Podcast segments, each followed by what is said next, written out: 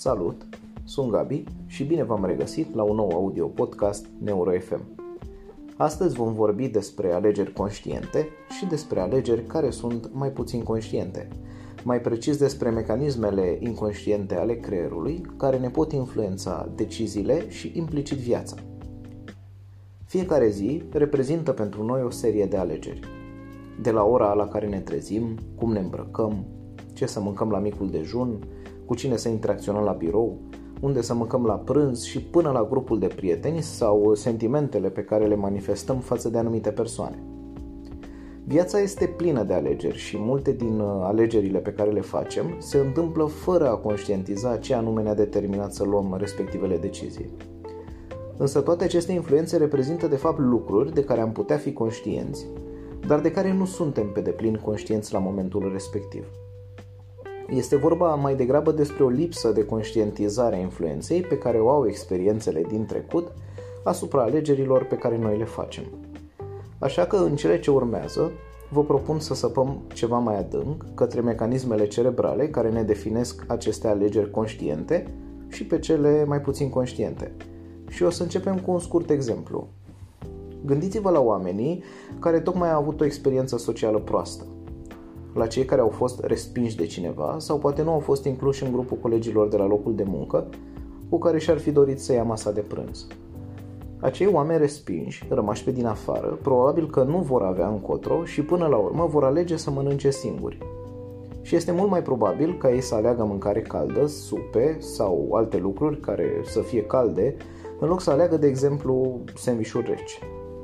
Influența experienței lor de respingere îi va face să aleagă ceva cald, probabil mai cald decât ar alege de obicei, iar aceasta este o alegere de care nu sunt pe deplin conștienți. Așadar, care sunt mecanismele din creier care ne definesc aceste alegeri inconștiente? În primul rând, multe dintre aceste mecanisme provin din trecutul nostru îndepărtat al speciei și au fost clădite poate pe fundația zeci de mii de ani de evoluție. Există, de exemplu, un mecanism care leagă sentimentul căldurii fizice de cel al căldurii sociale. Același lucru este valabil și cu senzația de răceală, de gol interior, apărută ca urmare a unei experiențe de respingere. Până la urmă, o persoană distantă, retrasă, evazivă, este nu de puține ori descrisă ca fiind o persoană rece. Iar acestea sunt lucruri adânc rădăcinate în creier. Când spun adânc rădăcinate, mă refer la faptul că există o zonă în creier care se numește insula și care reacționează atât la senzația plăcută de căldură pe care o resimțim din punct de vedere fizic, cât și la interacțiunile pe care le avem cu familia sau prietenii, cum ar fi o discuție normală sau trimiterea de mesaje text pe telefonul mobil. Cu alte cuvinte, atunci când avem o experiență socială caldă. Există studii care susțin că sugarii sunt primii care resimt și își consolidează aceste experiențe, încă din primele ore de la naștere. Iar acest lucru îl realizează în relație cu persoanele de îngrijire, mai ales cu mama. În timp ce suge la sân, mintea sugarului asociază, de exemplu, senzația de căldură fizică cu faptul că există cineva care are grijă de el. Iar asta îi oferă o senzație de siguranță și de confort, atât de necesară pentru o dezvoltare psihică sănătoasă. Tot în același fel, mintea noastră asociază o persoană empatică, caldă, cu cineva de care ne place, căruia îi pasă de noi și care nu vrea să ne facă rău. Iar asta este, în definitiv, cam ceea ce reprezintă un părinte pentru un copil, nu? Mi se pare incredibil cât de puternică este această legătură între sentimentele de căldură fizică, căldură socială și încredere, care ia naștere încă din primele zile de la viață și persistă pe tot parcursul dezvoltării noastre, chiar și atunci când devenim adulți. Însă ea se manifestă cel mai intens la sugari, deoarece întreaga lor supraviețuire depinde de a rămâne cât mai aproape de îngrijitorii lor. Bebelușul asociază sentimentele de căldură fizică cu faptul că poate avea încredere în această persoană, iar această persoană va avea grijă de el, așa că ar trebui să încerce să rămână aproape de îngrijitor, deoarece de unul singur n-ar avea nicio șansă să trăiască. Cam așa se stabilește conexiunea dintre minte și corp, care se pare că datează încă din primele momente de la naștere. Cu alte cuvinte, senzațiile și experiențele fizice pe care le avem atunci când suntem mici influențează starea noastră mentală și deciziile pe care le luăm mai târziu ca adulți inclusiv cu cine votăm sau dacă ne facem sau nu vaccinul împotriva virusului COVID-19. Așadar, contrar opiniilor populare, nu doar mintea influențează corpul, ci și corpul influențează mintea în egală măsură. Există studii care ne arată destul de clar faptul că atunci când cineva își amintește un moment în care s-a simțit vinovat, dacă îl faci să se spele pe mâini, imediat după ce a avut uh, acea amintire, gestul în sine devine capabil să-i atenueze vinovăția. De fapt, acest gest simplu elimină emoția de vinovăție, iar persoana respectivă nu se mai simte vinovată, chiar dacă asta se întâmplă doar pentru o anumită perioadă de timp. Însă, cu toate că este un act simbolic sau ca o metaforă, așa cum a mai fost descris și în piesa Macbeth, care sugerează că spălarea mâinilor pare să ne spele de păcate, în realitate acest gest fizic al spălării mâinilor influențează destul de mult condiția noastră emoțională. Mai avem și unele studii care au descoperit că nevoia fizică de a ne proteja organismul de germeni sau boli, cum ar fi vaccinul antigripal, este strâns legată de concepția de imigrare. Se pare că persoanele care se vaccinează și care beneficiază de această protecție împotriva bolilor se simt mai deschise sau mai pozitive față de imigranți, în timp ce persoanele care au fost vaccinate împotriva gripei manifestă o atitudine mai negativă.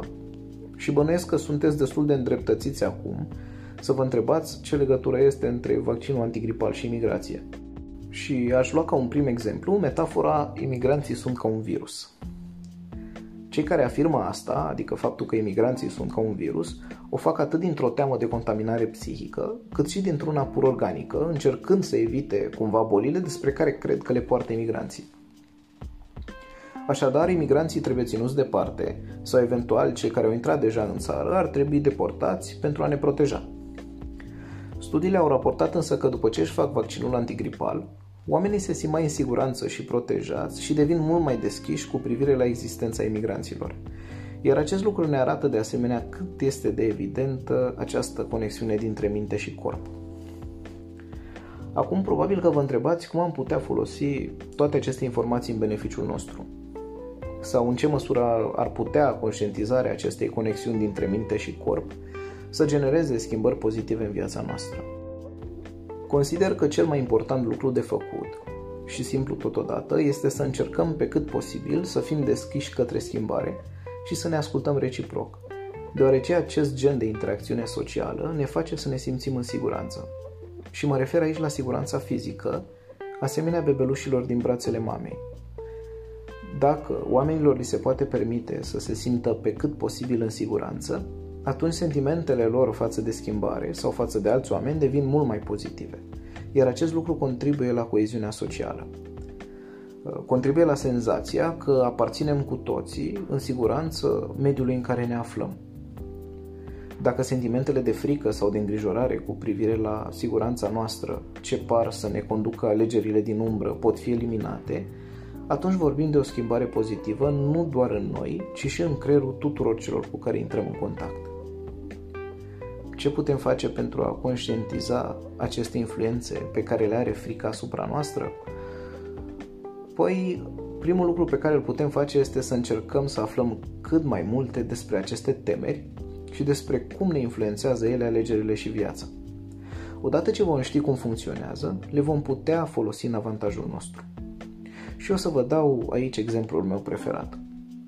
Există un efect de bază numit contagiune sau imitație, care se regăsește mai ales la bebeluși.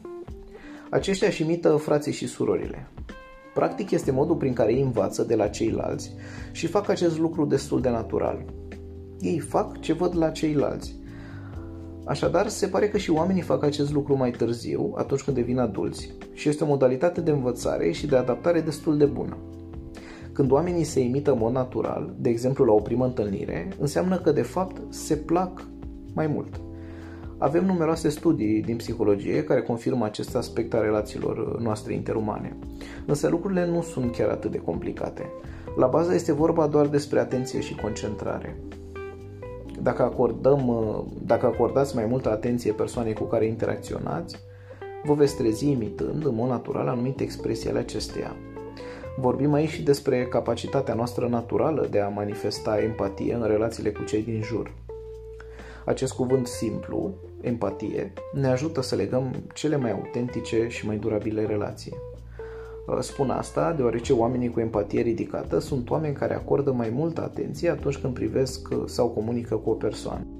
Odată ce știm că lucrurile ne pot influența atât de mult, pentru a putea redobândi controlul asupra propriilor alegeri, devine extrem de important să fim atenți. Atenți atunci când suntem supărați pe cineva, atenți atunci când simțim furie, ură, dispreț sau poate chiar dezgust față de cineva. Atenți atunci când nu ne simțim bine, să fim atenți la emoțiile noastre în general. Deoarece aceste lucruri ne influențează alegerile și este bine să le acordăm atenția cuvenită. În încheiere, aș mai dori să spun că oamenii în general nu ar trebui să fie îngrijorați de controlul minții sau de a fi influențați de alte persoane, deoarece în cele din urmă se pare că avem controlul asupra propriei minți. Odată ce știm asta, ne putem relaxa și avea încredere sau chiar putem folosi aceste lucruri în avantajul nostru, cum ar fi exemplul pe care le-am dat mai devreme despre tendința noastră naturală de a imita și de a stabili legături unii cu alții. Pe curând!